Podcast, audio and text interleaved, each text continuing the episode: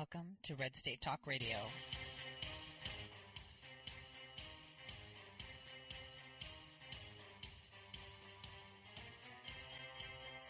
You're listening to Tori Says for the next hour. I'll be your host, Tori.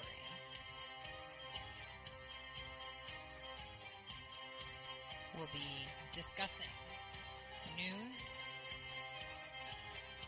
foreign and domestic, unfiltered news.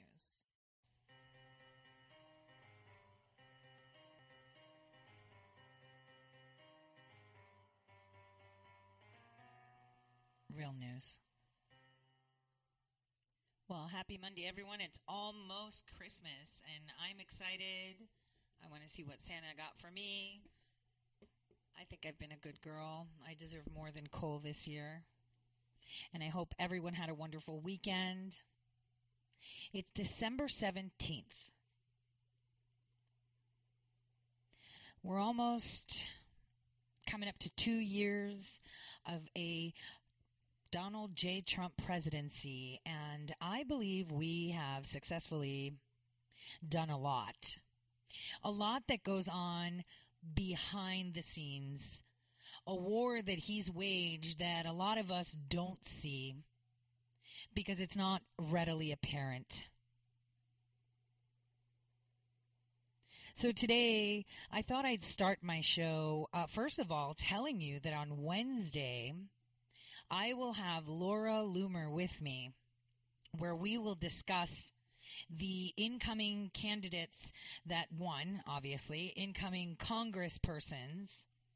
Uh, who are demanding that we change uh, the face of Congress and, as they call it, make it look more like America.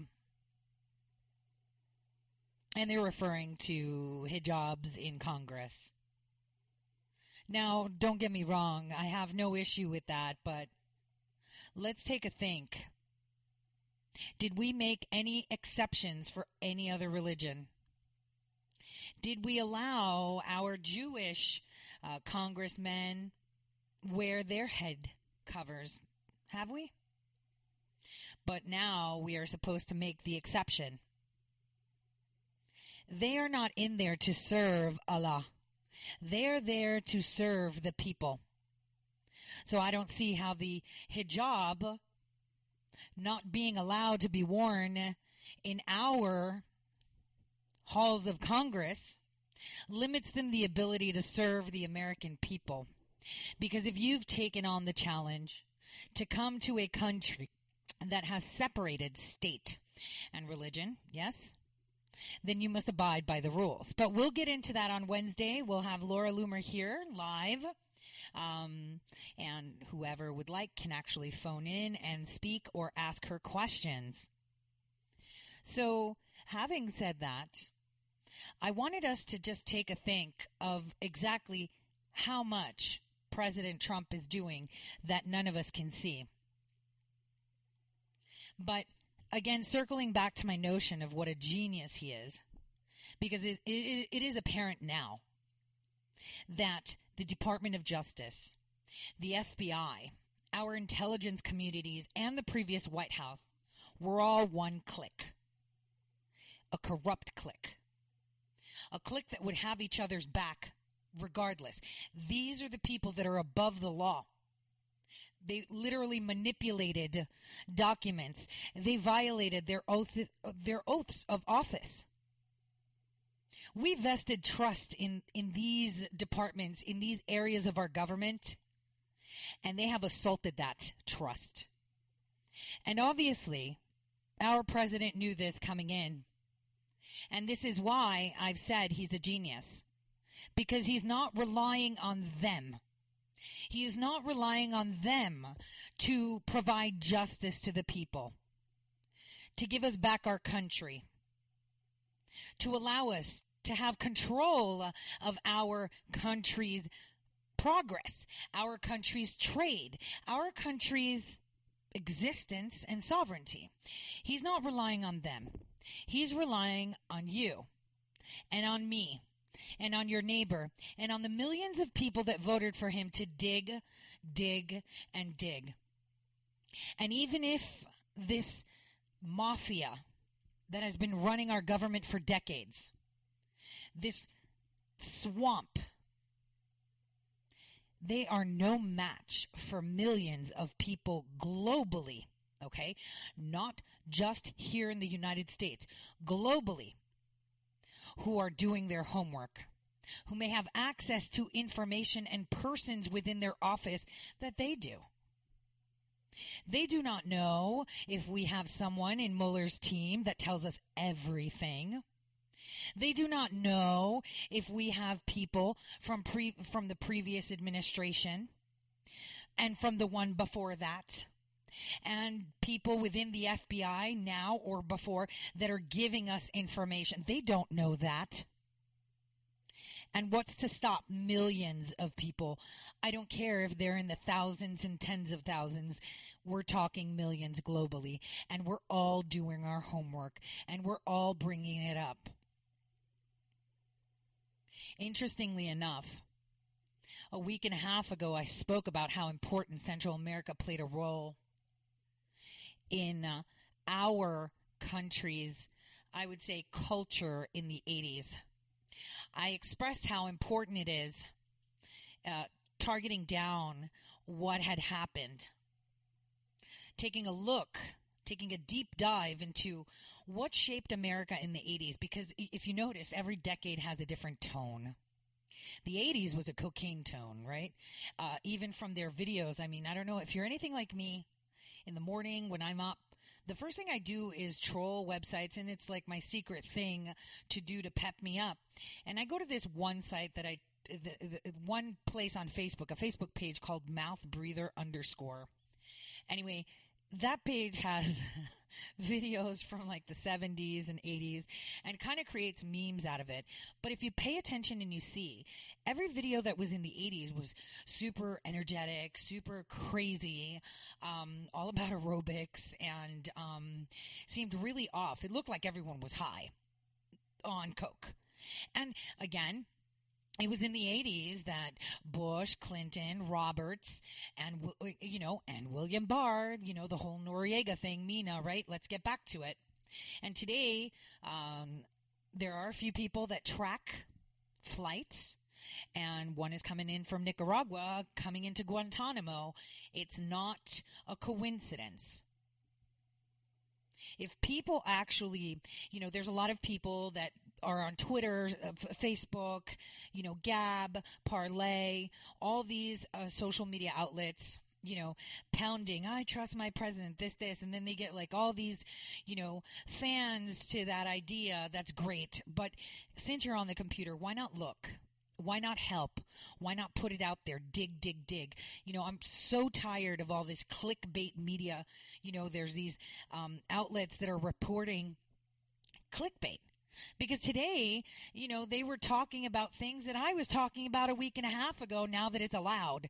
Because it seems even our conservative, uh, you know, arms or our more um, patriotic arms of media uh, that reach out to us seem to, you know, um, pretty much go with the beat that the mainstream media sets which is, you know, very disheartening. Uh, you're supposed to disrupt things. You're supposed to provide information.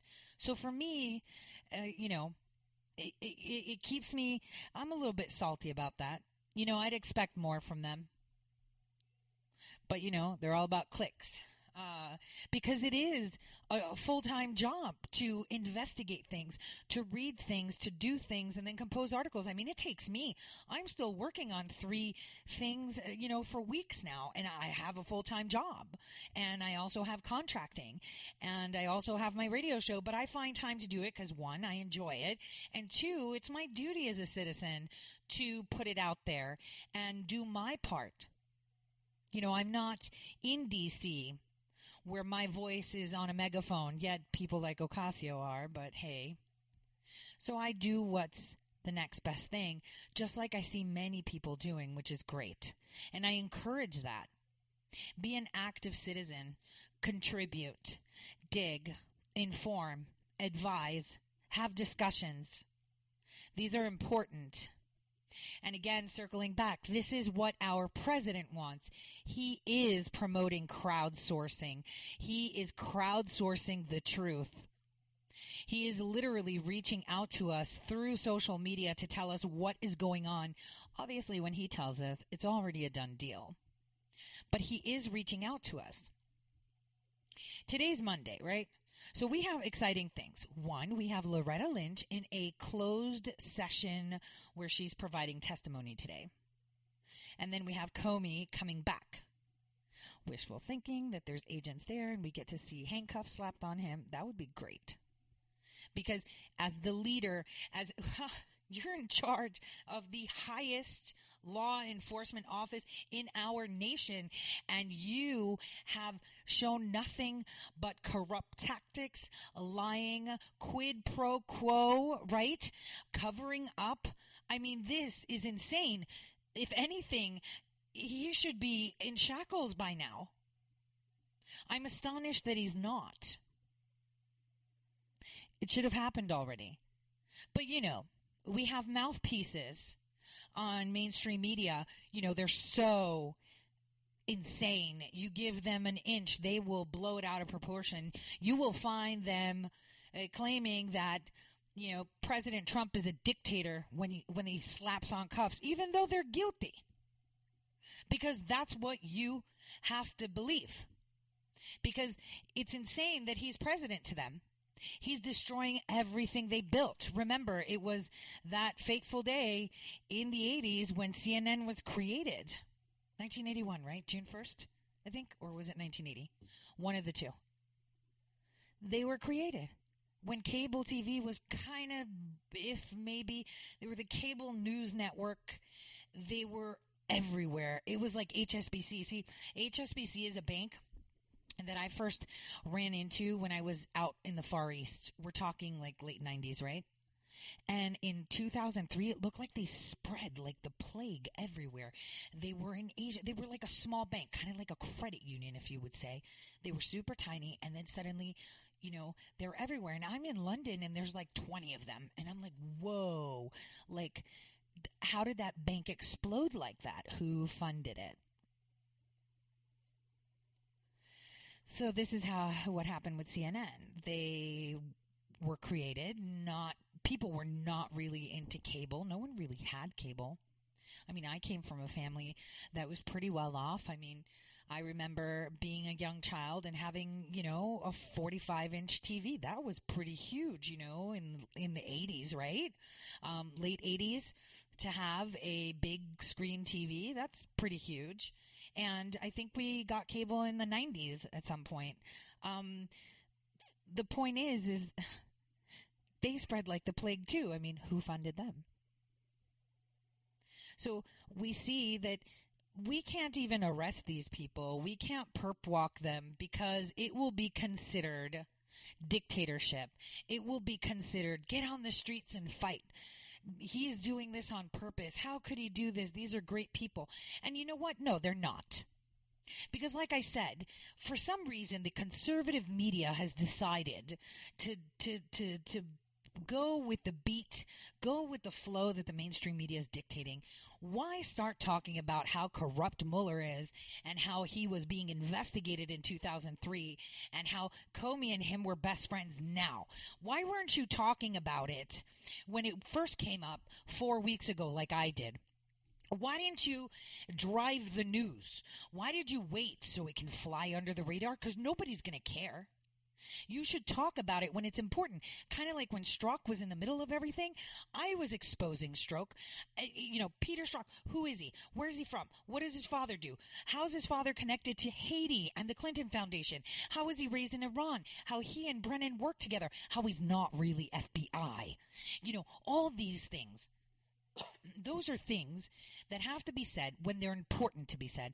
Obviously, that article is now important. So when I wrote it with Big League Politics back in the summer of 18, you know, now it's making its rounds again.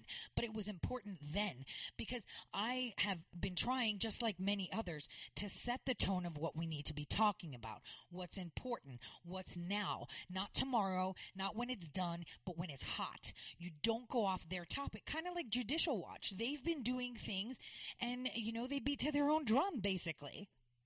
And that's the way to do it. You ask the hard questions, you report the hard facts, regardless if everybody else is doing it or not. We need to start looking into things ourselves. We cannot trust the media. We, and, and here's a prime example that I saw in France. Um, let me find the person who actually tweeted out the picture. But you know, they're they're having a lot of uh, people protest, right? It's insane. I mean, the, the country's on fire, and it's as it should be. Um, but if you take a look at the handle on Twitter called Sotiri D, so that's S O T I R I D I, he shows how in the news they literally edited shots live. So they were showing the crowds and they were holding a sign like, you know, uh, that was negative against Macron and they erased the negative words and just had the word Macron. Like, I am not kidding. I am going to retweet that picture right now. It is insane. The mainstream media is literally editing things live in front of your eyes. They will not tell you the truth. There's no way they're going to tell you the truth because they're all part of this DC mafia. Who do you think funds them? It's like you're asking them to bite the hand that feeds them. Kind of like Jake Tapper yesterday tweeted something like, Oh, this kind of throws a wrench into Mueller's thing. And I tweeted back to him, Hey, are you jumping ship? Because, you know, you can't do that. They feed you, you know, it's, I understand why Jake Tapper and all these other talking heads do what they do because that's their paycheck. See, people, you know, think of themselves first. And, you know, that's not a bad thing. Everybody does it. You think of your family, your, you know, pocket, your roof over your head first, always.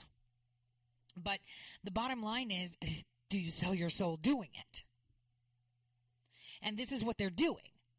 Like, I don't know how these people sleep at night, seriously or the cast of SNL, how do they even sleep at night? I, you can tell from just the escalation of tone and the aggressiveness they have and the disdain that they are no longer trying to hide. It's just insanity and just hate, hate, hate.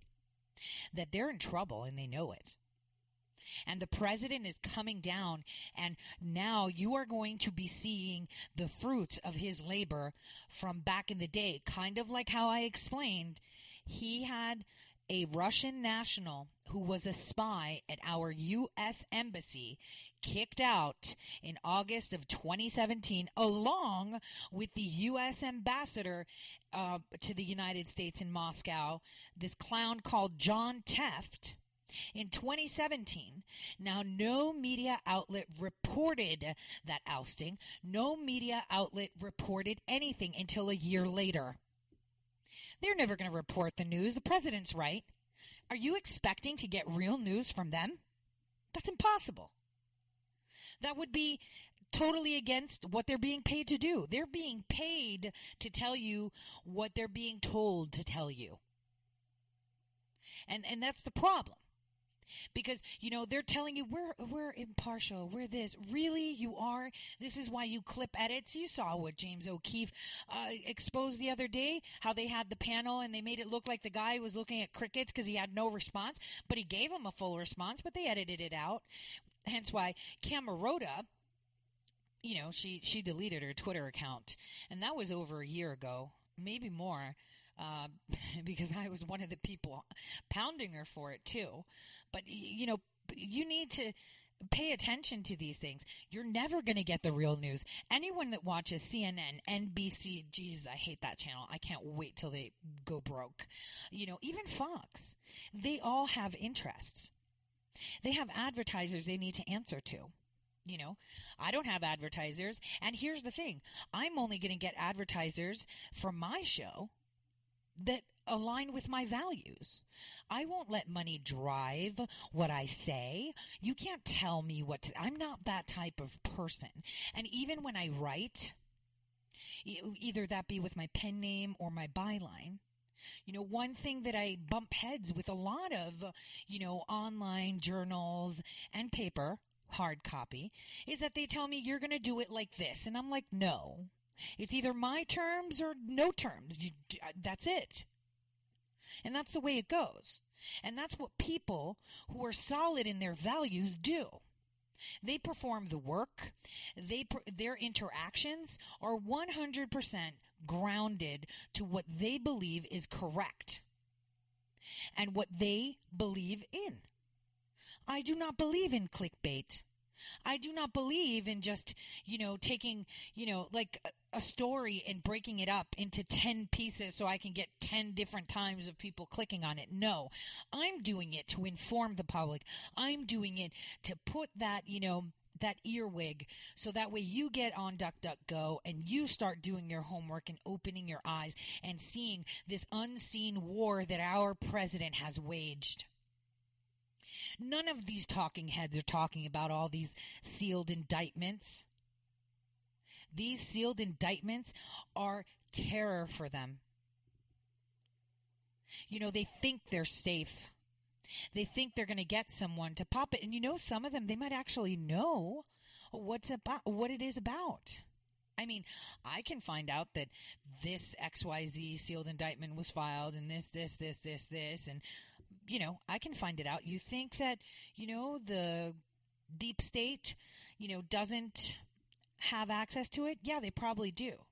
But you better believe it that whoever is on that grand jury and whoever the judge is is being monitored 24/7 like if they take their phone to the toilet we're going to be watching them do their business because we will know every single move they do in order to ensure that there is complete secrecy.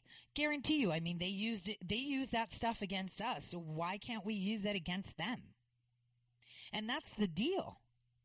And I guarantee you that, you know, a grand jury in Iowa, for example, um, you know, that has been tasked with like, you know, a sealed indictment is probably on other ones too. You know, just to minimize the cost because it's expensive. It's really hard to monitor these people after you screen them thoroughly, um, you know, to be there. It's really hard to make a judgment call. Like if someone would think if I was put on a grand jury panel to sit on a case about Hillary Clinton that I would be 100% biased. No. I would be fair. See, I'm the type of person that says the law's the law. We have to stick by it. You know, kind of like, um, you know, there was a traffic stop and some guy was stopped with like, you know, 400 pounds of drugs in the trunk. Now, the traffic stop shouldn't have happened. It was illegal. But then they arrested them for having all these drugs. And I'm like, uh, okay, it doesn't matter. They had all these drugs and you found it when you illegally stopped and you illegally searched when they told you no and you had no reason to stop them. You just did. So they should walk. And that's the truth. Because the law is the law. If we start bending the, the rules because we want to get this done, then we have exactly what we're seeing today. You know, a hot mess with no law and order and just dirty, hairy tactics. In, in, in, you know, it's obviously evident that the highest offices in our land of law enforcement, either that be nationally or locally within your state, operate in the same manner. They don't find, they don't get, uh, you know, results of a victim or a crime and start investigating. They pick you out and say, hey, are you criticizing me? Here's a thorough colonoscopy until I find something. That's what they're doing. And this is 100% unconstitutional. And yet it's happening. And we don't have people out on the streets every single day fighting that. We should. Instead, we're on social media, you know, retweeting things like, yes, I trust this president. No, just put do your research. I want everyone who ever listens to do their research, be informed. It doesn't mean you have to share it. You could be sitting in a conversation over Christmas with someone and say, "Well, you know, I read this and I kind of looked at this." You know, have a conversation with your neighbor. Advise them of what's really going on, especially, you know, I have a lot of liberal friends. We're, we're talking a lot. You know, and they'll jump on my Facebook feed. They'll jump down me on a phone call or a text and start bashing. And, you know, I just return, well, he is your president. And by the way, this, it doesn't matter. He bone spurs. What? You know, you have to start giving facts. You have to start educating. We need to spread the word because we're fighting against the talking heads that are trying to cover up the war that our president has waged. It is a very sinister, I would say, there are very sinister crimes that he has begun to wage war against. And if anyone takes the time to read his executive orders, it would be readily apparent to you just how sinister, just how corrupt, just how evil, and just how anti American it is. This isn't the America our fa- founding fathers created. This is the America that corrupt creatures of comfort and habit in a clique created. That's what it is. And we need it to stop. I'll be back shortly, right after the break.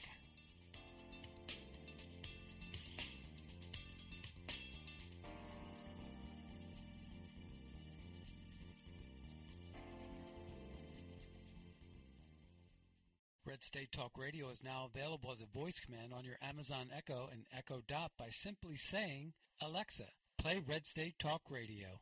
Red State Talk Radio on TuneIn. Turn to every single American. Now, we've been hearing all these stories about sanctuary cities, sanctuary cities that. You can now find us on the Amazon Echo and Echo Dot, on TuneIn, on iHeartRadio, and we also have the phone apps in the App Store for your particular phone. And just in case we activated your Echo Dot, Alexa, stop. How did you become addicted? A friend? Were you at a party and someone said, hey, try this?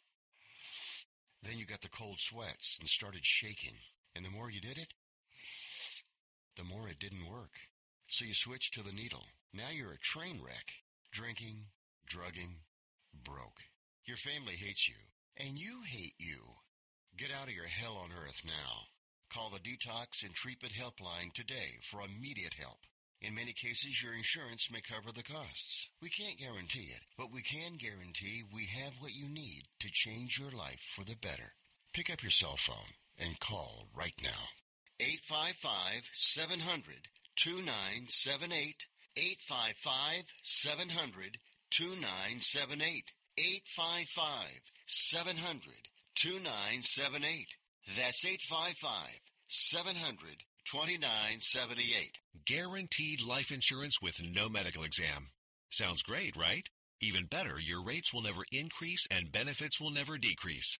If you're a U.S. citizen between 50 and 80, you can get life insurance guaranteed. It's not guaranteed in every state, and you may not qualify for every policy, but when you call, you'll speak with a licensed insurance company. They'll give you all the details about guaranteed life insurance. So call now 1 800 707 1219. 1 800 707 1219. Hey, this is Leonora Cravota from Red State Talk Radio for My Pillow. I used to have trouble sleeping. My Pillow changed all that. I now fall asleep within moments of my head touching my pillow. That's how comfortable My Pillow is with its patented interlocking fill. My Pillow stays cool and does not go flat. Plus, it's machine washable and dryable. My Pillow has a 10-year warranty and a 60-day comfort guarantee. My Pillow is also the official pillow of the National Sleep Foundation, and it's made right here in the USA. My Pillow is now offering Red State Talk Radio listeners a four-pack special with two premium standard or queen pillows and two go anywhere pillows. That's four pillows for the price of one. To take advantage of this special offer, call 1-800-961-9194 and ask for promo code Red State. That's 1-800-961-9194 promo code Red State. Put sleepless nights behind you with My Pillow, the most comfortable pillow you will ever own. For the best night's sleep in the whole wide world, visit mypillow.com.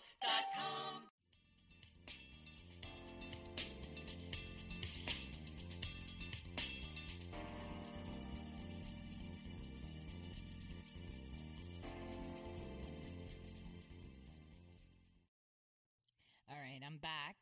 Um, after that short break, I couldn't even believe that half hour just flew by like that. Wow, right? So, as I was saying, our president has waged a war that we don't see. And I wanted to talk about Obamacare. So, a little bit about Obamacare and me. I was actually on a team that helped formulate portions of the Affordable Care Act. I didn't ask to, I was tasked to. And I was specifically tasked to help formulate the portion to address uh, non English speakers. That would include um, American Sign Language, of course, uh, and include uh, ADA guidelines to it. So that was a um, contract that I had to fulfill. And I can tell you that throughout my time formulating only those two paragraphs, there was a team of at least 200 of us working on two paragraphs. So I find it really hard when people would say, don't read it, just sign it, because they were working on this for a very long time. It was a recycled Hillary Care. You remember the Hillary Care that she tried to push in the 90s? That's what it was. It was just recycled. But this time, uh, what at that time, let me just say, what I noticed was that there were a lot of clauses and a lot of people that had no business being in healthcare. Like, for example, why would you have an auto insurance company sit in and help you formulate the jargon? Why would you have, you know, um, property insurance? Why would you have, you know, manufacturers uh, and not just pharmaceutical because they are just a manufacturing industry, if you think about it. Um, but why did they have manufacturers of like clothing sitting in on it? Those are questions you need to ask yourself. So, you know, obviously now uh, it has been found by a court that Obamacare is unconstitutional. And look, I'm all for that. It was unconstitutional to begin with. The way it was formulated, how it was formulated, and all the people that were included in on its formulation. Uh, you know, that's where I first met Biden twice. Creepy. Really hope he runs for 2020. It'll be a lot of fun. But what people don't seem to understand is that the Affordable Care Act was never about making care affordable. It was to create the illusion that everyone should have healthcare access. But the healthcare access would fall upon the government providing it to you. This is why we saw a lot more people reliant on state Medicaid. And remember, when you're under the state's control, you really have no say. They tell you this is what you need and this is what you're getting. They decide what therapy you have. You really don't have a choice. Now, the other side of the coin is, well, if I have no money, beggars can't be choosers. No, that's not the way it is. Everyone should have access to health care. That's imperative. I think just in our society now in 2018, it's important. Because just over, just under 100 years ago, you know, the average lifespan was like 50. People were getting married at 15 and 16 because they'd die in another 15 to 20 years. So things have changed, and obviously, we have ways with our technology and evolving as human beings to extend life. And now our average life spans are like 70 to 75 which is a big bump to, to, to be real. It's a really big bump within 100 years to add 25 years of life expectancy. Especially when we have rates like obesity climbing and more cancer, because you know, you didn't hear a lot about that back in the day obesity, cancer, diabetes.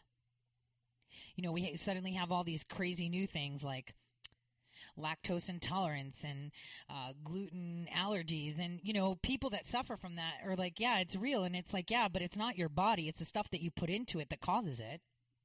It could be that vaccination that, you know, your mom took when she was pregnant that created these antibodies causing you these issues. It could be that vaccination you got and it just didn't agree with your body. We don't know.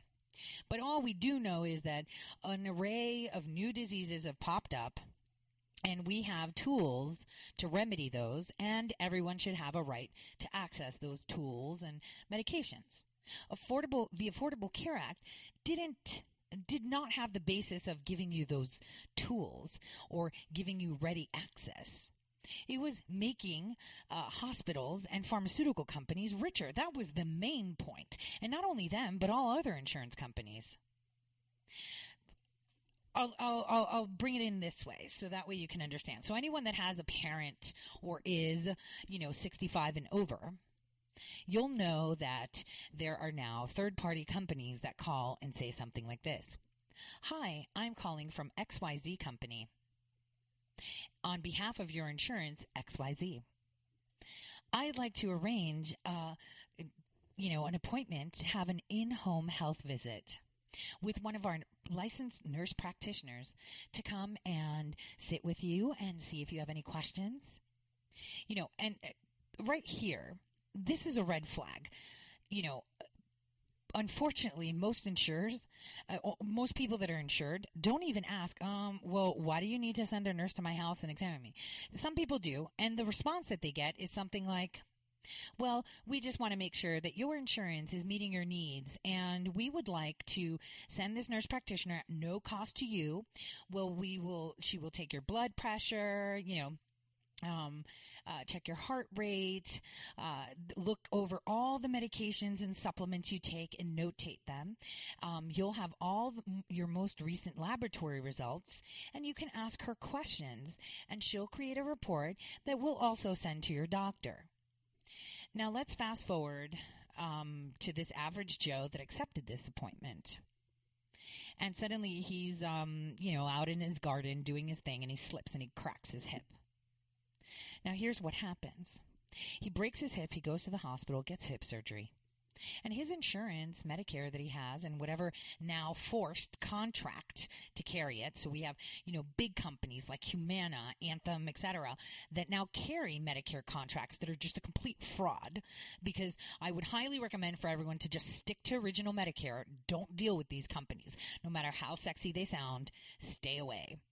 So what he does is he goes into the hospital, he sits there, he gets his surgery, and now he's ready to go home but he needs physical therapy. Your Medicare covers sending someone to your home to, you know, conduct physical therapy in your home and take care of you. But here's what happens.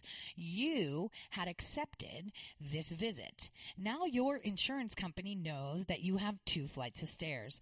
They also know that you live in a very small apartment that's crowded. They also know you don't have bars to hold on to in your bathroom or in your toilet. And suddenly you find yourself in a rehab center. So you have no choice because your insurance will not pay to send someone to your home because they've done this inspection of your home and you've willingly allowed them to be there. And based on that decision, they will not allow you to go home and have service, but they will mandate we're only paying for rehab. So then you go into a, a rehab center where they keep you for two to three weeks or until they feel that they've taken enough of your money to be able to excuse themselves of having you as a tenant. And then you go home. That's how the Affordable Care Act is. It allowed private companies to carry Medicare contracts because a lot of people think it's for the young, the children that don't have health insurance, etc. You know, if you take a kid that's sick to a hospital, I don't care if you don't have any insurance, they will look after you. I don't see why people think that a hospital would turn them away. Now, a hospital will turn you away for elective surgery. A hospital will turn you away if you want to reconstruct, you know, your boobs or if you want to remove your gallbladder because, you know, eating spinach doesn't settle well with you. But no doctor would ever turn away a patient that is in need of critical, you know, that needs care. So this whole Obamacare was to socialize our medicine and create the cost to be so unbearing that if you do not register with them, which is also unbearing, very high in cost, very um, tedious, it's really insurance that doesn't really provide insurance. I mean, what's the point of you paying $500 a month for a family of four if you're going to have to pay the first $8,000 out of pocket? What happens when Junior just, you know, sprains his ankle and you go to the ER? That's a $4,000 bill you have to pay and you're not covered because you have a deductible. That's that's not really fair, is it? No, it's not. But that's why it was created because now they can charge you $4,000 because you have a sprained ankle and went to the ER, whereas before they couldn't do that. So this is what the Affordable Care Act did. It allowed people to inflate prices. It also allowed for financial and health discrimination, and I'll tell you how. Because all of these other insurance companies come together. So now your auto insurance company has access to your health record. So if you're a diabetic or you um once had an accident and had broken your arm when you were like five, they know it. So when you get in a car accident and, you know, it was all about the steering wheel or reflexes, you know, they could deny payment and have you out because they know that you had broken your arm at that point and maybe your reflexes weren't so good. I'm just saying, this is just hypothetical. But this is where it's going to. In it has to be understood that if you actually read the whole thing, you'd be pulling your hair out. Like, who signed this? It's kind of like the NDAA. Like, who signed this? They don't read anymore because they shouldn't have to. They're just like, yeah, we're just going to give you free health care. You couldn't have health care. We'll give it to you. Well, you caused the prices to go up. You made the prices go up. So that way you can use that as an excuse to say why we need affordable health care. I remember when $250 a month had me and, you know, my family of four covered with private insurance, no Obamacare, pretty well. I'd pay a 15% copay for things that were, you know, astronomical, and that was about it. It worked out pretty well. But then when I was looking into Obamacare when I was out on the West Coast, it's like, what? First of all, the the easiest way for us to register for healthcare because we were going to get a penalty was through uh, Kaiser Permanente. And, uh, you know, let me not get started on that. You know, you have to use their doctors and their pharmacy and their, their, their, their, um, with whatever agreements they have. You know, that was a problem you know when my when my research lab had to uh, find insurance it was really hard to get insurance you know for so many employees so everyone would just get their obamacare premium paid up to whatever point the state of oregon mandated that i pay and when I looked into it, I was like, all right, I'm paying $600 a month for a family of four, and the coverage is diddly squat. So I'm kind of, you know, I, you know, obviously, uh, in my family, you know, uh, there's VA, there's whatever, but for people that don't have secondary insurance, that's a big problem. And so this ruling that just happened is good and bad. And here's why it's good. Good because indeed it's unconstitutional, but bad because it leaves millions of people in limbo. Let's be fair.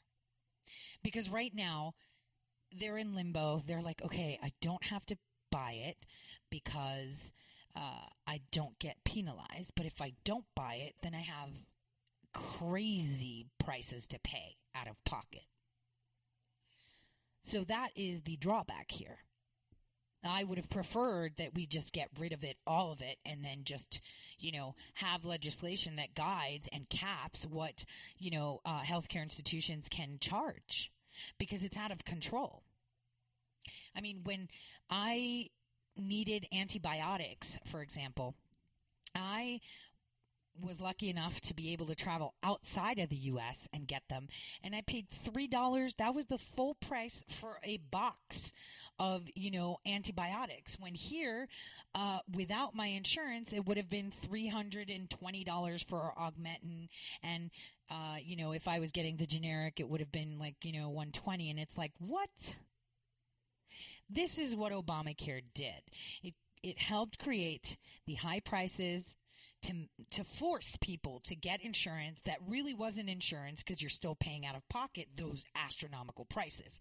So it was just a cycle of putting people into more of a predicament and not really having access. So hearing stories of I had cancer and I finally had insurance. Dude, if you had cancer and didn't have insurance, no one would turn you away. Maybe you wouldn't get into drug trials, but Obamacare is not going to get you into a drug trial. You have to, you know, uh, you know, meet a few requirements to get in, just like people have to meet requirements to get into the drug trials that my lab is executing. So, you know, when you hear people talking about Obamacare and they're uh, spewing out, well, I never had health care. Well, that's fine. Uh, you probably didn't have a job that offered it because all employers offered health care, like, you know, legit employers, right? Uh, and legit by saying like big companies, um, not saying that smaller companies are not legit, uh, but you know, you give and take. And if you couldn't afford insurance, if you really got sick, you had access to health care. I can't imagine someone saying that they didn't. You know, uh, out of all the patients that are on my drug trial, I can tell you that I would say 99% of them had no insurance. None of them were turned away because, you know, these experimental drug trials, you know, especially when dealing with ailments like cancer, um, are funded by other people. We fund to have you, you know, come on to this and test it. So, you know, that's one. Now, as far as having cancer and you go down the obvious route of radiotherapy and you know your traditional chemo you know that could be um, you know an issue but there's no way the state won't pay for it if you're sick and you have no money. So you know the, when i hear people talking about obamacare and how great it is i'm thinking okay one they've never read it. Two they've obviously either not used it, right? Or they use the healthcare exchange to get on Medicaid, which means they pay nothing and therefore they're benefited by that. Because they make so little money, now they afford Medicaid. Oh, and by the way, for anyone thinking that Medicaid is free healthcare, I have news for you. If you are aged 55 and over, at the age of 55, on your birthday, when you turn 55, your social security number is turned into an account number for your state. Now, what do I mean by that? Let's pretend Betty is 67 years old. She's on Medicare and she owned a house. And, you know, obviously when she was retiring at 65, she thought, you know, let me um, write the deed over to my kids I want them to have property.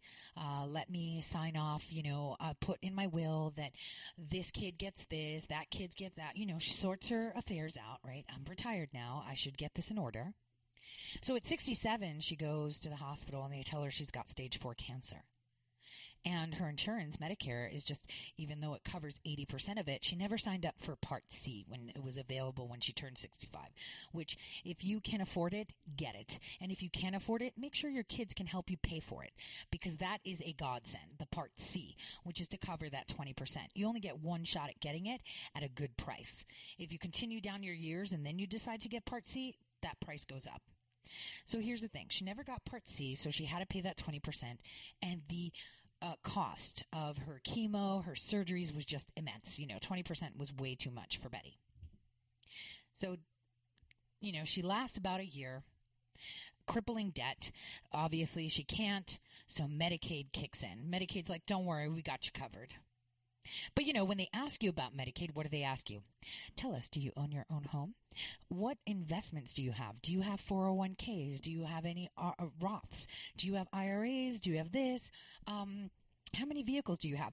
Anyone listening to me right now that is on Medicaid understands these questions because these are the questions they ask. They ask for everything financial. You have to prove that you cannot meet your needs right? And only a few states actually implement it correctly, you know, that you cannot meet your needs. You can have, um, you know, five houses and not get any rental income, but they're in your name and you gave them over to your kids and they'll be like, that's okay. This, this, they'll, whatever. And even if you have, um, money in some states, you can have a, um, CD or a mutual fund with like $80,000. You'll still get Medicaid because you have cancer and they need to pay for your medication. But here's the the kicker. Betty signs up for Medicaid and then she dies. And suddenly her estate is opened and, you know, the lawyer sits down with the kids to hand out. This is where the state comes for state recovery. Every single piece of anything she owns is now first used to pay her bill. Whatever the state paid for her health care needs to be paid before her kids can get anything. And here's the kicker Betty handed her house over to her child before she got sick, before she got on Medicaid. But here it is. State recovery can go retroactive 10 years from the date you turn 65. So if you sign your house over to your children after the age of 55, like once you turn 55, it's fair game for them. And state recovery is no joke. People lose their farms, people lose their homes, and you know, they have no qualms because nothing is free in life. And people need to understand that. And Obamacare made sure of that. Because what did it do? It expanded the necessity for Medicaid. Because it didn't target the young and the able bodied. It targeted the people that were on 45 to 50 to increase that state recovery. I mean, Florida has one of the worst track records. So does Kentucky and North Carolina and South Carolina. There are tragic stories that are coming out of there where people lose their estate. This is what Obamacare did aside from inflating the prices of healthcare, inflating the prices of medication, inflating the prices of anything to do with health, They've increased the number of candidates that potentially can make them more money by having claim to their property, their home that they worked 80 years to build, 60 years to build. They take it away because they got sick. So this is what the true face of Obamacare is. Completely unconstitutional. Little things that people don't know about that happen every day because after Obamacare was enacted, suddenly you saw you didn't need your red, white, and blue card for Medicare. You could use Humana or Anthem or Cigna Healthcare or all these other companies that are carrying the contract and costing you more money in the long run. It's a fraud. And this is what the Affordable Care Act is. It's a fraud. It is unconstitutional. It's wrong. And it's causing so much harm to a big chunk of our American population that people don't talk about, which is our over 65. I mean, people are talking about Social Security, talk about their health care. Because when you hit 65, you have one slip in the tub, you know, you're probably out for the count after that. Broken hip, probably sends you to your grave faster than anything else. So why aren't we talking about that? Because this is what Obamacare did. And this is something that people need to understand. Completely unconstitutional, but like I said, for me, it's a problem that it was done that way because it leaves people in complete limbo right now and at the mercy of healthcare institutions. And you know, pharmaceutical companies and healthcare institutions are the last people you would expect to not go down without a fight. They make way too much money. They're the ones that register as non-profits, non-profits, yet make billions of dollars. They pay zero, almost zero federal taxes. Let me not say most of them even get returns. And they make tons of money. So it's time that people, you know, on both sides of the aisle, because like I've said before, there's not really an aisle. You're just American. If you identify left or right, you're kind of wrong because those are just illusions. You got to focus on you, your country, and what's priority for us as Americans, not for other people. And what we need to focus on right now is that we have had previous administrations that have caused so much harm to us by way of creating unconstitutional laws and mandates, creating executive orders that limit our ability of control of the government. And we have one man in office right now who is fighting unseen wars. And I'm not even touching on the sinister part of things. We're talking unseen wars in regards to our health care. And, you know, if you're not healthy, you're done. You know, when people have their birthday, the first thing I say is, I wish you many more years of health because health is really the only thing that money can't buy. Look at Steve Jobs. I mean, he had enough money to prolong his life, but not live. So they're targeting the most precious and most important part of our being, which is our health. Without your health, you can do absolutely nothing. And if they control that, they control everything. Now, after the break, we'll circle around Comey's testimony today and what we're expecting. And I will see you guys soon.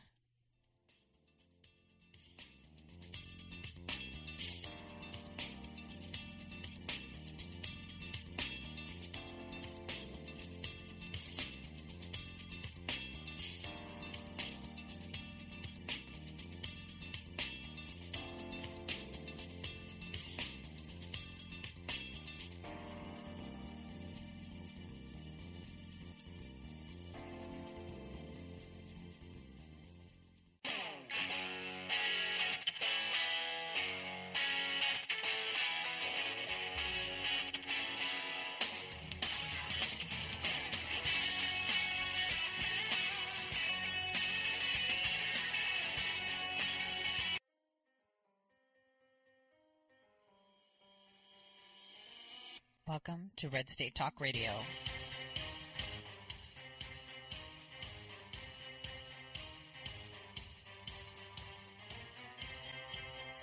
You're listening to Tori Says for the next hour. I'll be your host, Tori.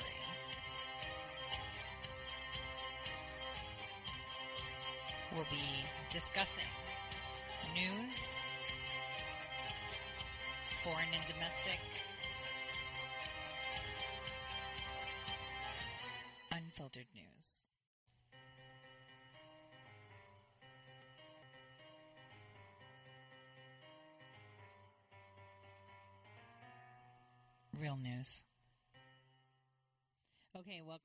for the second half of the hour. Uh, again, I'm Tori. You can find me on Twitter at Tori underscore says uh, or at ToriSays.com, obviously on Red State Talk Radio 12 to 2. Like I announced in my first hour, um, I will be having Laura Loomer here on Wednesday to discuss um, what is being said to be considered our new, uh, what is it? Congress will start looking like America and what they're redefining as America. Now, people have been tweeting out that Comey is now at Capitol Hill to begin testifying. So that means uh, Loretta Lynch has finished her closed session. I'm aware that um, there are a few people going down there, and hopefully, I will get updates if anything uh, transpires during this hour. Now, I am tweeting out an, an article that I wrote weeks ago. Um, which is this is what the declassified FISA documents will tell you. I wrote that uh, via Big League Politics. Uh, and specifically, uh, the date that I put it out was, you know, three months ago, actually. It was September 20th, uh, from what I see. So many people were looking to Trump, uh, you know, many, many times, hey, declassify the FISA warrants. It's the application for the warrant, not so much the warrant. The warrant really kind of reinforces what the application says, just so people understand the difference. The applications are key here, not so much the actual, well, the warrant too, because then it'll define the scope. But the warrant itself is just reinforcing what they applied to do, just so that you understand. They um, create an application, they put it together, uh, they say for these reasons we are applying for a warrant, and then when they go in front of the judge, they make their case and provide a warrant, which reinforces exactly why they made the application, and then uh, outlines the scope of the investigation. Like this is what we're going to be looking at. Like for example, if they have a FISA warrant on you, they'll say, "I just want to know what he or she is uh, doing when they call this number, that number, and this number, and what contacts, um, what communications they have with them." Either that be, um, you know, via telephone, internet, etc. Uh, so th- that's just so you understand the two differences. So, you know, uh, Jim Jordan, uh, when President Trump was, uh, you know, pretty much vocal about uh, declassifying portions of the FISA, application. Now, that was done, um, and I do have all the links in the article, uh, but we wanted the whole thing done, right?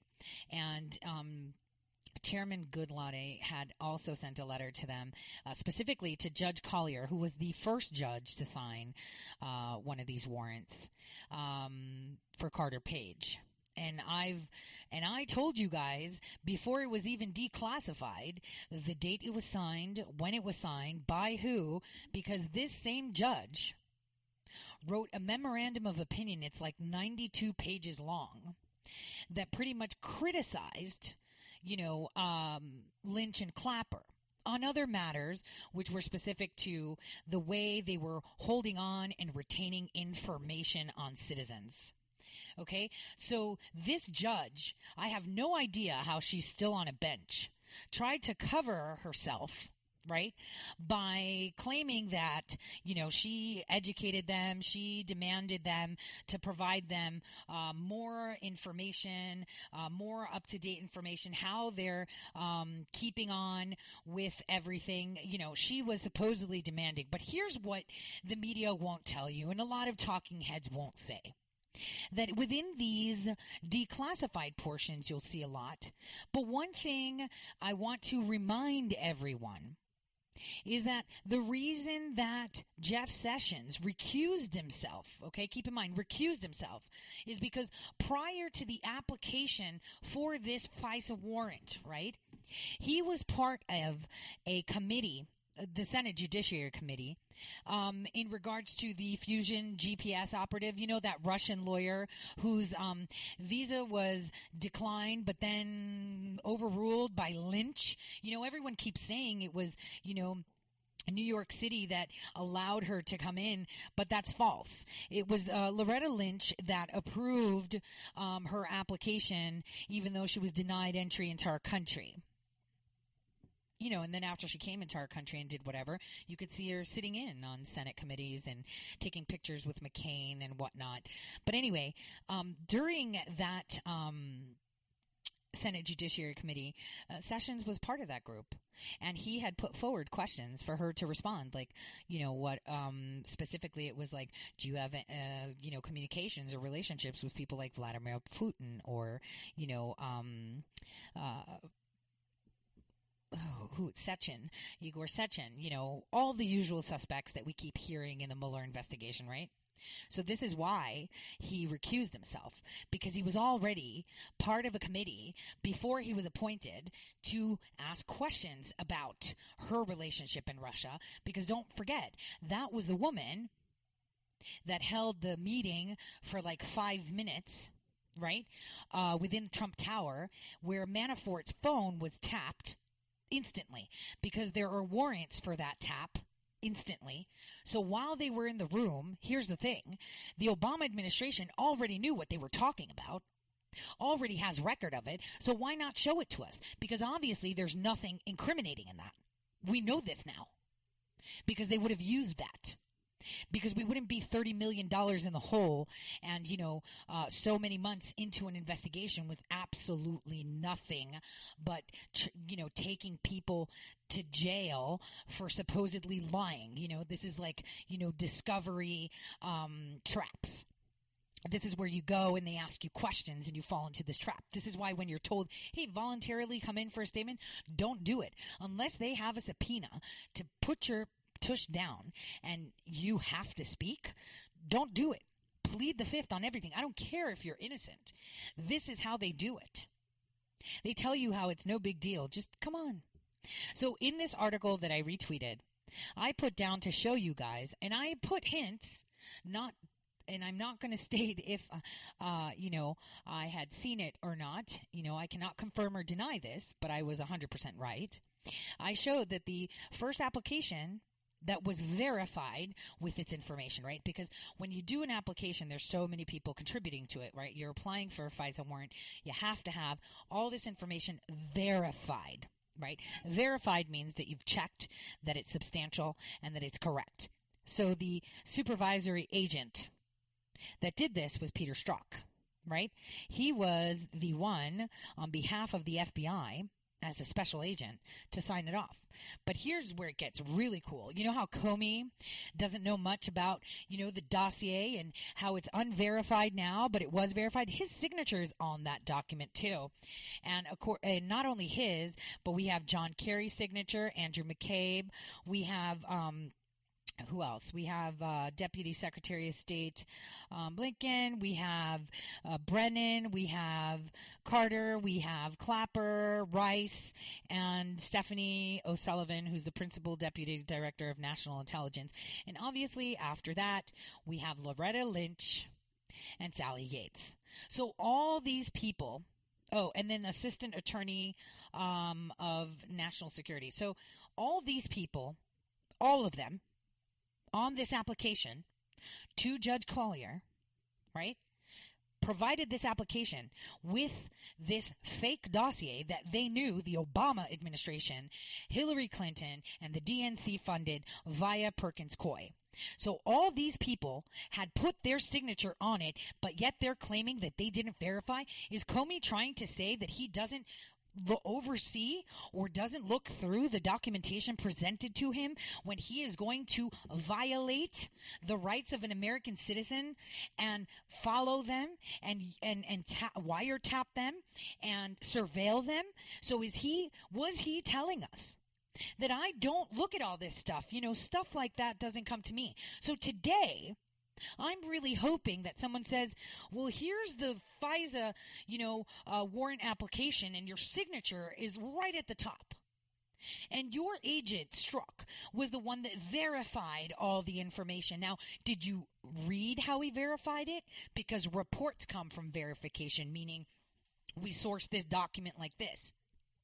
But without confirming or denying, yes, when this application was done, they literally use circular reporting and they do this a lot. If you pay attention to the documents that are now being, you know, released through people like Judicial Watch and other people who are you know, putting forward FOIA requests, you will see that they literally use articles from the Times, Yahoo News, NBC, CNN to validate why they're doing something. I don't see how you can use a news agency. Uh, and mind you, they're registered as an entertainment company, not as press, right? How you can use them as your verification there's people in the press that that state things that are false intentionally all the time. Why would you use a company that has interests um, via their investors and advertisers to verify something that would potentially violate the civil liberties afforded to every citizen in our country? So the question is, none of them either looked at it or all of them took part in it. And I think it's the latter rather than the previous, right? There is no way a director of the FBI in any right mind would put their signature and allow for a warrant to be issued without reading what's inside. Because if you do that, you should go down. That's the way it is. He is under your watch. He reports to you, right? So how do you sign? I mean, then we have to say, well, didn't McCabe read it? Didn't Brennan read it? Didn't Clapper read it? Because all their signatures are on it too. Didn't Loretta Lynch, the Attorney General, read it? Because she confirmed that she read it, because she signed it. John Kerry, his signature is on it. why, why haven't any of them been asked this question? Did you read the document before you signed it? Or are they going to start saying the same thing that, you know, we heard Pelosi crazily saying when we needed to pass the Affordable Care Act? Just don't read it, sign it. Who doesn't read something in law enforcement and in the intelligence agency as attorney general? Who puts their signature on a document without reading it? I mean, I didn't even put my signature on my stupid little dinky two paragraphs that I helped collate on the Affordable Care Act until I read the whole Affordable Care Act. So I knew how I contributed to this mess we have now. Obviously, for me, it was just protecting the rights of those that don't speak English, uh, you know, and specifically those of American Sign Language, because I'm a huge advocate of ensuring that we have uh, medically qualified interpreters, right? Not just someone that speaks the language as a second language, right? But regardless, my signature is still somewhere out there, and I wanted to make sure that all those thousands of pages I knew what I was uh, what I was partaking in, regardless if I agreed or not, because I had no choice. I was assigned to it. The, the bottom line is, you know, what is in it. You never put your signature on something. Who signs something and doesn't see it? You're responsible for that. I don't care. It's like someone signing for a loan with a 35% interest and saying, Oh, I didn't read the fine. Too bad. That's your signature. So, how are all of these people going to tell us that they didn't see what was in the FISA application? None of them knew that this dossier was funded by the DNC, Obama, and Hillary via Perkins Coie. None of them knew that. Um, Christopher Steele, you know, uh, contributed to it. None of them knew that Christopher Steele, who worked with the FBI and Fusion GPS, gave the interview to that media company that they used to prove this is circular reporting. It's like me putting out to a news, you know, agency, hey, I'm the prettiest woman on the planet, the smartest woman on the planet, and, you know, I invented air. And I put that out, news agency publishes it, everything, and then I go to court and I say, well, now you need to, you know, make this Tory day because look, this article said that I'm all this stuff and I deserve, you know, acknowledgement for inventing air because that's what circular reporting does. How is that justified? If I've paid that news agency money because we all know the deep state funds them, this is why they don't bite the hand that feeds them and actually accurately report facts. So someone paid Yahoo News, has been paying Yahoo News to write that, has been paying CNN, has been, been, been. We can go over and over circularly saying this. It's really onerous, uh, but it's this and redundant to say it. But they are part of the government. So there is no way that they wouldn't report this stuff. If you actually look at it, you you, you totally think uh, this is insane. Like, what court accepts a Yahoo News article or a report by NBC as fact to substantiate a dossier that was funded by the same people trying to, uh, you know, uh, discredit or illegitimize a presidency? Come on, or a presidential candidate at the time right? So now, moving forward, I demonstrate to you in that article. So those are the people that signed the first one. But here's we get to the second one. It was renewed in January again. Obviously, it was Peter Strzok that verified the information. And here are the signatures that signed this. These are all the people that signed it, right?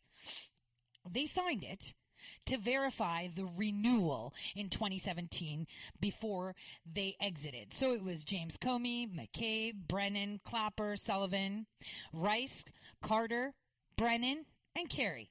They all redid it. They renewed the warrant. They renewed it, and obviously Sally, um, you know, Sally Yates uh, signed it as well. Uh, you know, obviously it, it has testimony that says that I've, you know, reviewed the documentation, I've verified the documentation, and if you notice, the second renewal had like an additional 13 pages that are fully redacted. And these 13 pages, and I can tell you this now, and I've talked about it before, and I am in the middle of writing everything because I have some great sources in London, but that includes information that was uh, provided uh, through foreign intelligence agencies, specifically that of coming again, um, reiterating from. Um, Brennan's company, Global uh, Solutions, which is based out of Luxembourg, which also houses all defense and intelligence information for mostly all intelligence agency globally. So we have the United Kingdom that provided substantial information that they verified. So the British said, "Yep, we verified this is true." Right? No one fact check them, and they're just like, "Well, why would the British intelligence agency lie?" And this is the information. And here's breaking on this. I actually know who the judge was. And I haven't reported this yet because I have to wait for it to be a little bit more publicly accessible because I could expose my sources. But there is a judge that was called upon by the Obama administration to look at documentation to nullify President Trump's, you know, election and thus stymie or stop him or invalidate or disallow him to swear in for the inauguration and allow for President Obama at the time to maintain the office of the president until further notice. They literally tried this. Now, a few people have reported and showed some emails, but I actually know who the judge is that they went to. And obviously, if I know it, the president knows it. And if the president knows it, you best believe that the judge that did it knows it. So we're going to have a lot of uh, walks of shame, and I'm, I, and you know, if I was the president, I would have started with that. But I guess he's he, he's smarter than me. You know, he's Donald Trump. He's the president of the United States, and he has done so much, way smarter than me. But I'm just saying, keep keep just follow my thought in regards to the FISA. So now they've renewed it a second time. We have all these people signing it, right? And then we have it renewed again. Okay, this time it was done in a- April because they're about 90 days apart, right? So in April, again, Agent Strzok verified i declare under penalty and perjury that the following that the um, foregoing information regarding carter page is true and correct executed pursuant to title 28 and he signed it. So that means he's verified he's checked it he's double checked it triple checked it and it's all legit. Guess who else put their signatures on the third renewal? We have james comey. We have mccabe. We've got pompeo. We have um, Coats, McMaster, Mattis, and Rex Tillerson. And this is in April. Keep in mind, at the time that Pompeo supposedly signed this, right, he was the director of the CIA and then he was promoted, right? So all of these people signed it. And obviously, not all of them are still here with us. But keep this in mind. Dana Boente was acting attorney general at the time, remember? So what happened? Dana Boente left being acting attorney general and moved over to become what? Part of the counsel for the FBI. So was an acting attorney after that for the FBI, obviously resigned on the 27th of October, right? A few months later, resigned um, from that job too. But that is the um, acting attorney general who signed it in April of 2017. So this was round three, right? And this was a different judge. Um, just like every single one of them, they were different judges. So first it was Collyer, then it was Mosman, and now we had um, Judge Conway. So now we go into the fourth. The fourth renewal, that was done in June of 2017. And here's some interesting facts. There was a meeting between um, Rosenstein and Coats. And uh, from what I hear, Mattis was in on it too, or Kelly, where it was discussed to wear a wire when they would bring up to the president that there is a FISA warrant renewal that they need to sign. Because remember, uh, Pompeo was promoted. Right? He was promoted. Even though he signed it, he was promoted from the CIA to Secretary of State. I hope you guys can read read between my statements here. So this fourth application, third renewal from the original, had the following signatories. Obviously, it was Peter Strzok, who again signed the verification document. And then it says, and under every signature page of all these people that I'm telling you, it reads, accordingly, I execute this certification regarding Carter Page in accordance with the requirements of the Foreign Intelligence Surveillance Act of 1978 as amended. So the director of the FBI was to sign it. Mm, that was blank. No Comey then. Rex Tillerson signed it. John Sullivan, Andrew McCabe, Mike Pompeo, James Mattis, Coats, and McMaster. Obviously, out of all these people, we only have about four of them left in the administration at the moment, right? So all of them were kind of going. Now, the attorney that signed it has been redacted. The attorney that signed this document for the U.S. Department of Justice has been d- redacted, which leads me to believe that it was probably an attorney that was working on the MYE investigation. Which sounds incredible if you think about it. Wow, right? So, um, again, new judge. Uh, this time it was um, Dearie uh, that signed it. So, think what is in this FISA application for the warrant? What was really in it?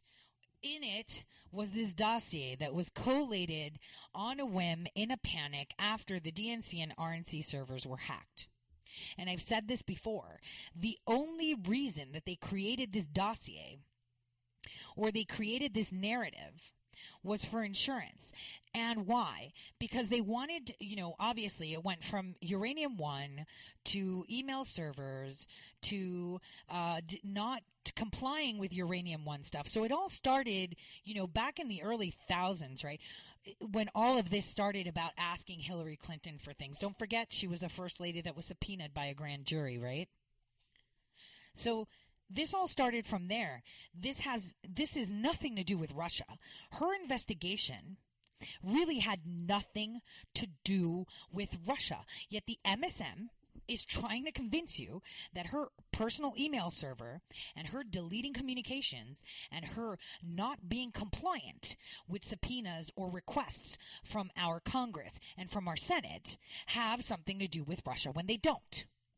It has nothing to do with Russia. This Russia narrative is to minimize her crimes, to minimize her responsibility. This is what they're doing.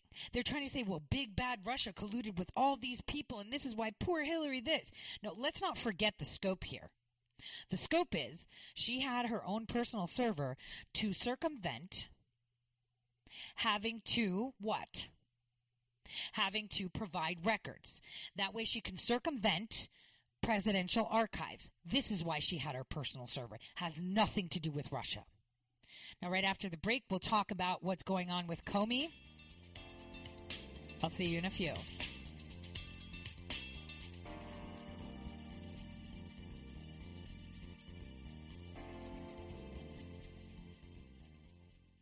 Red State Talk Radio is now available as a voice command on your Amazon Echo and Echo Dot by simply saying, Alexa, play Red State Talk Radio.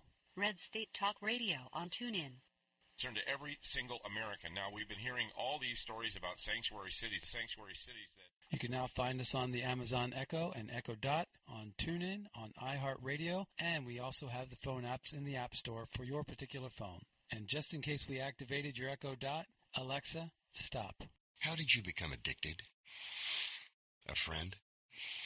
Were you at a party and someone said, hey, try this? Then you got the cold sweats and started shaking. And the more you did it, the more it didn't work. So you switched to the needle. Now you're a train wreck. Drinking, drugging, broke. Your family hates you. And you hate you. Get out of your hell on earth now. Call the Detox and Treatment Helpline today for immediate help. In many cases, your insurance may cover the costs. We can't guarantee it, but we can guarantee we have what you need to change your life for the better. Pick up your cell phone and call right now. 855 700 2978. 855 700 2978. 855 700 2978. That's 855 700 2978. Guaranteed life insurance with no medical exam. Sounds great, right? Even better, your rates will never increase and benefits will never decrease. If you're a U.S. citizen between 50 and 80, you can get life insurance guaranteed. It's not guaranteed in every state, and you may not qualify for every policy, but when you call, you'll speak with a licensed insurance company. They'll give you all the details about guaranteed life insurance. So call now 1 800 707 1219. 1 800 707 1219. Hey, this is Leonora Cravotta from Red State Talk Radio for My Pillow. I used to have trouble sleeping. My Pillow changed all that. I now fall asleep within moments of my head touching my pillow. That's how comfortable My Pillow is with its patented interlocking fill. My Pillow stays cool and does not go flat. Plus, it's machine washable and dryable. My Pillow has a 10-year warranty and a 60-day comfort guarantee. My Pillow is also the official pillow of the National Sleep Foundation, and it's made right here in the USA. My Pillow is now offering Red State Talk Radio listeners a four-pack special with two premium standard or queen pillows and two go anywhere pillows. That's four pillows for the price of one. To take advantage of this special offer, call 1-800-961-9194 and ask for promo code Red State. That's 1-800-961-9194, promo code Red State. Put sleepless nights behind you with My Pillow, the most comfortable pillow you will ever own. For the best night's sleep in the whole wide world, visit mypillow.com.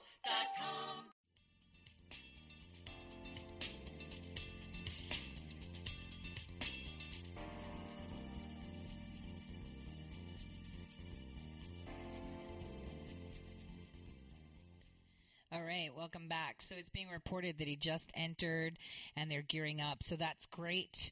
I'm assuming that they're going to start at around 2. I just got message that there's a lot of uh, um, a local of friends of mine that are now actually in DC heading over there. So uh, that's we're going to have some really good reporting on this. Specifically, you know, yesterday, James Comey had retweeted what the president did and uh, threw a little bit of salt. See, President Trump had tweeted, Remember, Michael Cohen only became a rat after the FBI did something which was absolutely unthinkable and unheard of until the witch hunt was illegally started. They broke into an attorney's office. Why didn't they break into the DNC to get the server or Crooked's office?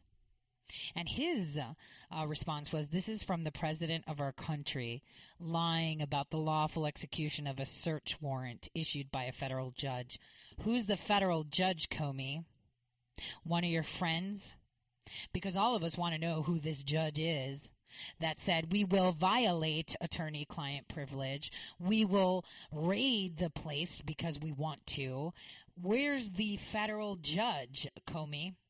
Is it Judge Roberts, the same clown? You know, is he is he one of those calibers, the clown that said that you know a man that killed Americans with Osama bin Laden was innocent because he was supposedly Osama bin Laden's you know prisoner of war, yet uh, prisoner. Yeah, that's basically what he said. The argument was we can't try him, we can't charge him with crimes.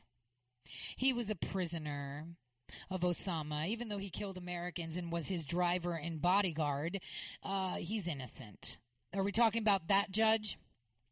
Or are we talking about the judge that issued the the bullying remarks to people that were questioning Obama's, uh, you know, uh, descent, you know, where he comes from, and how he spent, you know, so many weeks in Pakistan. You know, when I saw that come out, I was like, ooh, good hard hitting. I wasn't even in the United States when that came out. And I was like, yep, he was in Pakistan. I know that. I've been to Islamabad. I know that. I know where he shacked up and who he shacked up with. A lot of people know that. But you're not going to hear that because that's sealed, right? We know their names. There's even some pictures that have leaked out. But you know, we're not going to know that because of executive order right? That he wrote 13489, which I'm really hoping the president strikes down immediately. So now we have Comey claiming that violating attorney client privilege was legal. So in order to have it as legal, you need to have legal grounds to do it, right? So what were your legal grounds to trample through Cohen's office? What were the legal grounds? What's going to be funny is seeing what he has to say. He let's see what he has to say cuz he got caught lying in his first one. For me, if I was any of the people up there asking him questions, the first one would be, "Did you read the FISA warrant application?" Your signature is on like 3 of them. Hmm, two. Third one, yeah, no, 3 of them. So the initial one and two renewals. So did you read any of them? Did you look them over? Did you verify it? Because Strzok said it was verified, so obviously you have to check your, you, you know, your subordinate's work. No one ever puts their signature on something their subordinate does without looking. And if they do, they're the ones responsible for it, so they go down. So what is it? How is he going to explain how information is missing, how documents are missing. This is obstruction of justice by the people that are supposed to be executing justice. This is obstruction of justice by a man that just claimed a warrant was legal. I wouldn't trust him as far as I could throw him. And you know what? Five feet, can't throw him that far because I'm literally five foot tall. This man is ridiculous. This whole charade has to stop. It has to stop. How is our country going to go forward if people do not stop people like him doing what they're doing? Comey literally lied. Not once, not twice, but all the time. We have people saying he's a pathological liar. He's this. Yeah, he is. He's trained to be that. You are not part of any intelligence community if you are not trained to deceive. Because you have to not only deceive people that you are questioning, but you have to deceive the people around you that you see every day because you can't tell them what to do. The bottom line is his attorney is the best organized crime attorney. Organized crime, because this is exactly what they are the mafia. So now what are we going to what do we expect to see today? You know what I want to expect to see? I want to see him be walked away in handcuffs. I want him to uh, be ridiculed. I really want that. I know I can't have it, but I really want that. You know, uh, something that just um, came by. Did you guys know that during the 2016 um, elections that uh, James Comey had initiated an investigation into Rudy Giuliani? How insane is that? And the Clinton related FBI leaks? Seriously. I, I just saw that. I have to read more into it, but I thought I'd let you guys know that. It's pretty interesting. So, what am I expecting today? I'm expecting him to entrap himself. I'm expecting some smart questions, but I'm also expecting that his attorney will be interjecting and disallowing him to answer questions. Like he did in the previous one. So, what I'm understanding is is that he's going in now for testimony and um, he's sitting down uh, to answer questions. And I'm thinking, Loretta Lynch was just there. So will they use the testimony they have from her and kind of try to dig it out? I don't know. So apparently the closed door interviews that were provided were not good. And you know, they asked for closed door because they claim classified or need to know. And, you know, that way they can grandstand in front of the public. But it'll be interesting to see the outcome of such an interview. Because, like I've said, the president is crowdsourced people. He didn't put out an advertisement, hey, come work for me he made people feel that they have the need to contribute to their country, to contribute to this war, because this is war. We are literally fighting for our sovereignty. Or we would have been in a place just like France right now. I, I almost guarantee you we would have been just like France and Germany right now if Clinton had won those elections. We'd be on fire, probably under martial law, and anyone like you or I who listen or contribute or state things against them would be eradicated. We're hearing reports out of France and Germany where they're literally arresting and making citizens disappear that have a platform to talk. People are frightened.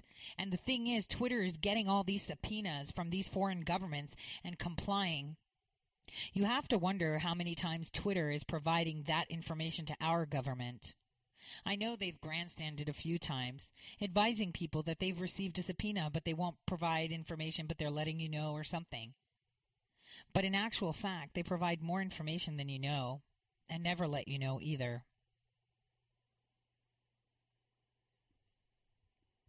So Comey, FBI director, dirty, dirty, dirty, was brought in to fix things back in the early thousands with his buddy Mueller. Now testifying again. He's so abrasive, so in your face. He does not care at all if it shows that he is biased. He does not care anymore. None of them do. None of them. I mean, Clinton's still tweeting, like, why are you even talking? So, as we wait to see the results and uh, hear something, I wanted to draw your attention to something that hasn't been reported at all. There was a case filed against Michael Pompeo by um, a gentleman, Fang Wang, and others. They basically, they're plaintiffs, and they um, uh, say that his counting policy was unlawful. Um, you know that there were EB5 investors, Chinese investors, uh, children of investors who lost or lose their status uh, as children. They'll age out, and they literally come together as um, the American Lending Center. It's a U.S. regional center sponsor of products uh, funded by EB5 investment capital from the Chinese and they're going against Michael Pompeo as as the Secretary of State. Um, in regards to the Secretary of State's visa services and Department of State. Why is this important? This was an actual big win. Again, I'm telling you, the president and his administration are fighting wars you will not hear about. So these Chinese investors uh, were trying to hold him accountable that the EB5 program was created in 1990, and um, it's it falls under amends the Immigration and Nationality Act. Um, and saying that they that immigrant investors so if you pour money into something you're entitled to lawful permanent residency in the united states um, as the investor, your kids, and your wife, right? And um, anyone who's accompanying you or with you uh, with that investment. So, for example, if I'm from China and I dump $50 million in a startup and I start a company or I buy part of Twitter or anything that's a US based company, then me, my husband, my kids, my grandmother, my aunt, my cousins, my neighbor, they can all come with me and be provided lawful permanent residency because I've dumped a bunch of money in, and that's uh, the um, the EB5 program. Why am I telling you this? Pay attention. EB5 program again. It's actual pouring of money into our country. So basically, they are buying their permanent residency, right? So Secretary Pompeo is denying this. And so they're going by, okay, well, the, the kids of these investors are now going to age out and they're no longer entitled to stay. So now they're Chinese student protection of 1992. Um, you know, they're all talking about this, but guess what? This was most recently denied by the judge. It ruled in the favor of our country. This was a war that no one knew was being fought to disallow people to claim permanent residency and then, therefore, uh, fulfill requirements to become, you know, um, actual citizens, you know, by money. This means if you have money, you can just buy your citizenship. And he stopped that. So the judge literally said by limiting the number of available EB5 visas in any given year, Congress made clear that whether or not derivatives were counted, foreign investment through EB5 program could not be unbounded. The public has an interest in maintaining diversity of immigrants as the country cap demonstrates. So it says that the public benefits not just from diversity of countries, but from types of visas that are allocated. Because what they wanted to do is make sure that the rich people can come in. Uh, this is something that happened in the 90s, right? We're talking uh, Bush slash Clinton era, right? Bush 41, Clinton era, where rich people could literally buy their, their way to the United States. So they pay money and they can get it. So the judge said, finally, the plaintiffs argue that the government will not suffer injury if the injunction is issued to disallow him from saying that, no, this, this isn't the way we're going to work. And the judge said this argument is without merit. The government has a responsibility to set immigration policy, including numerical limits. The government and public benefit from a stable and diverse immigration system. Granting an injunction would disrupt and frustrate these substantial benefits. Therefore, the court finds that the benefits to the plaintiffs are outweighed by the harms to the public and government caused by injunction. And that was signed by Judge Tanya Chutkan. So, and that was done just now on December 6, 2018. This is a war you didn't hear about. No one's going to tell you about because it's not in their best interest to, to demonstrate to you how there were laws created for people to literally buy their way into our country and therefore create the immigration chasm, I would like to say. So we have the immigrants that come in with the point systems like other countries, you know, that have something to contribute. They come in as work, they come in, you know, as students and then apply to work because they have skills, right? And uh, they're your middle class or lower middle class, let's say. And then we have the people that can literally buy uh, their residency within our country. Um, and then we have our illegal immigrants that just funnel through and then demand uh, citizenship because they made it and they're entitled to it, and because you just have to believe them that they're running away from something. When, uh, you know, this whole caravan showed very different. So this is a war you didn't know, uh, this battle of the whole war that the Trump administration is undergoing right now. This is a battle you didn't know he won which is that he dictates, the administration dictates what kind of immigration policies are in place. And that is the way it should be. We cannot say that we are halting immigration completely because it's a nation built on immigrants. I mean, we can for a temporary period of time, but what we do need is exactly what the judge said diversity. We need people that come in with student vis- visas that contribute and stay. We need skilled workers. I don't know, like a French chef that has better skills than some guy that, you know, learned somewhere else. I don't know, anything. We need this diversity. We can't just uh, just hand over residencies and hand over, you know, citizenship because you can buy it because unfortunately that's the way it is. Ask anyone who's gone through the process of becoming a citizen in the United States. It's expensive. My husband, who's married to me, an American citizen, has two children that are American citizens. You know, we still had to fork up 600 bucks for him to uh, get his residency renewed.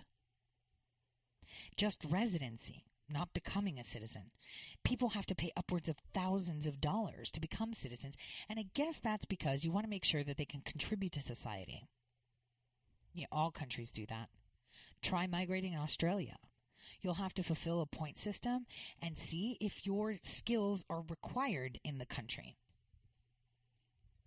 So that's the way uh, immigration goes. So that was a win for the administration that was underreported. Oh, actually, not reported at all. To state that they're okay with immigration, but they're trying to put a cap on what kind of people can come in. They don't want to. They don't want it to be lopsided, and that's something that has been happening. It's been very lopsided. Lopsided in the fact that they favor those that are illegal and favor those that will pay and minimizing those that can stay when they actually have to contribute. I have various friends uh, while I was in grad school that were geniuses, mathematicians, um, you know, statisticians, um, and in medical research that had a lot to contribute. Yet they were denied access um, to be able to extend their time after completing their PhDs. Yet the Saudi students or the Chinese students that had the money from their government backing them were able to. See, that's the problem. It wasn't on merit of what you have to contribute.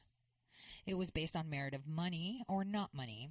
So we want the illegal immigrants so that way we can have a population we can control easily and manage easily. And obviously give us votes because we're giving them whatever they want. And then we have the really affluent ones in order to contribute to that 1%. Because, like I've said before, who is the one that is advocating for you to want socialism? Who wants you to have universal health care, universal school, universal money, universal wages? It's the 1%. Why would the 1% want to give you all this free stuff? Because then the next generation won't have to struggle. They don't need a job if they're getting a universal wage. They don't need to compete to get into the best schools. You know, they don't need to compete for anything because everything's given to them. So that kills the drive of innovation, kills the drive of the average citizen, maintaining that gap between the 1% and then just the lower middle class. It'll be them and us. That's the way they want it. I mean, it takes a couple years, but you got to start somewhere, right? And they've started this 50 years ago, implementing it slowly.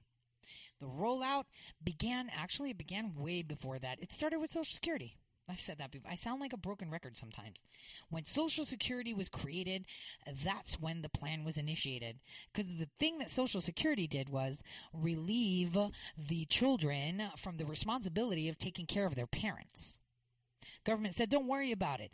We'll take their money when you work, you pay into it, and we'll take care of them. Don't worry about your parents. You know, and that's how it starts.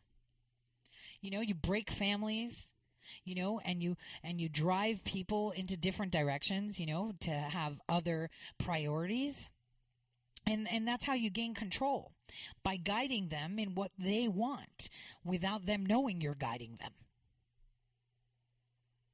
It's you know you you probably can see statistically um, American citizens that are from immigrants that come from nations that still uh, prescribe to the notion of uh, living with their parents and taking them in, even though they have a household and taking care of them, um, are one of the most successful types of American families you know, the ones that take grandma in or grandpa in so they don't live alone, the ones that don't send them away to a nursing home are more successful because they value family values. They value the fact that they look after their parent no matter how difficult it is. And, you know, it may sound harsh to someone that might say, well, I sent my mom or my dad to, you know, a home. And that's probably because you maybe didn't have the relationship other tight knit families do. Um, I, I myself personally can't fathom doing that to my parent. I can't. I don't know how others can, but you know, they looked after me for my first 18 years. Well, no, 16 because I left and joined the Navy quite early. But um they did look after me and it would be my responsibility to look after them and take care of them. So this is where it all started. Social Security because it destroyed family foundations. And then after that, it became all cool to be divorced, so destroy, you know, families. And then after that, it's like, oh, who needs kids? And, you know, you can, you know, same sex, push that, you know, make it a lifestyle. You know, nobody cares who you sleep with, nobody cares. But promoting it is kind of in a sense of saying you don't really need to reproduce anymore. And that could be probably why we're not reproducing anymore. I mean, there's a lot of theories. Um, you know, our foods being genetically modified and causing infertility, uh, the vaccinations, the medications, environmental factors. But the the deal is is that we're not reproducing. Actually, statistically, if you were to put it down, speak to any ecologist looking at our population as a country, um, we are actually uh, declining and facing like we're we have the trend as they would say uh, towards extinction uh, because we are not reproducing Yet the people that are migrating here are the ones that are reproducing like rabbits, um, which means that that um, declines. Um, how how did the French? There was a French professor that put it out that he said, you know, what we're seeing in Europe, he said this two years ago, is not migration, it's invasion. And not so, and, and he said in France, the rate of reproduction is at 1.9, and anything under 2.5 is considered a downward trend toward extinction, meaning that the French, as French, as, as, as, you know, a culture, as a people, as a race, is declining, and they're having an incoming um, uh, group of persons that have a rate of, you know, 6.4 which means within 10 years they will be outnumbered, and then in France they'll be the minority. Uh, just to make it clear. So if we look at our statistics, we're seeing the same trend. So that's something to think about on a mathematical basis of what's really going on globally and what the war is really about, um, and that's power. And that's control. And we can see right now that within our own country, you know, besides what we're seeing out there, in our own country, we're seeing that this um, mafia, this organized crime unit, this government within the government is in full panic mode because they are literally getting their pants pulled down on a global stage and they are all in. And it's not just the government. They've activated every single arm of them, which is Hollywood, mainstream media, you name it, social media, the internet. You know, they are on full force to mitigate. But it's not going to happen because, like I said, our president's administration right now is fighting wars and battles you cannot even fathom. Some so sinister that I'll have a special guest to talk about that probably next week. But like I said, mark your calendars. On Wednesday, we will have Laura Loomer here, and we will discuss kind of on the topic of my trend. Until then, I wish you all a great evening. Start baking those cookies and making those plans. And let's all contribute to maintaining our sovereignty. Have a great night.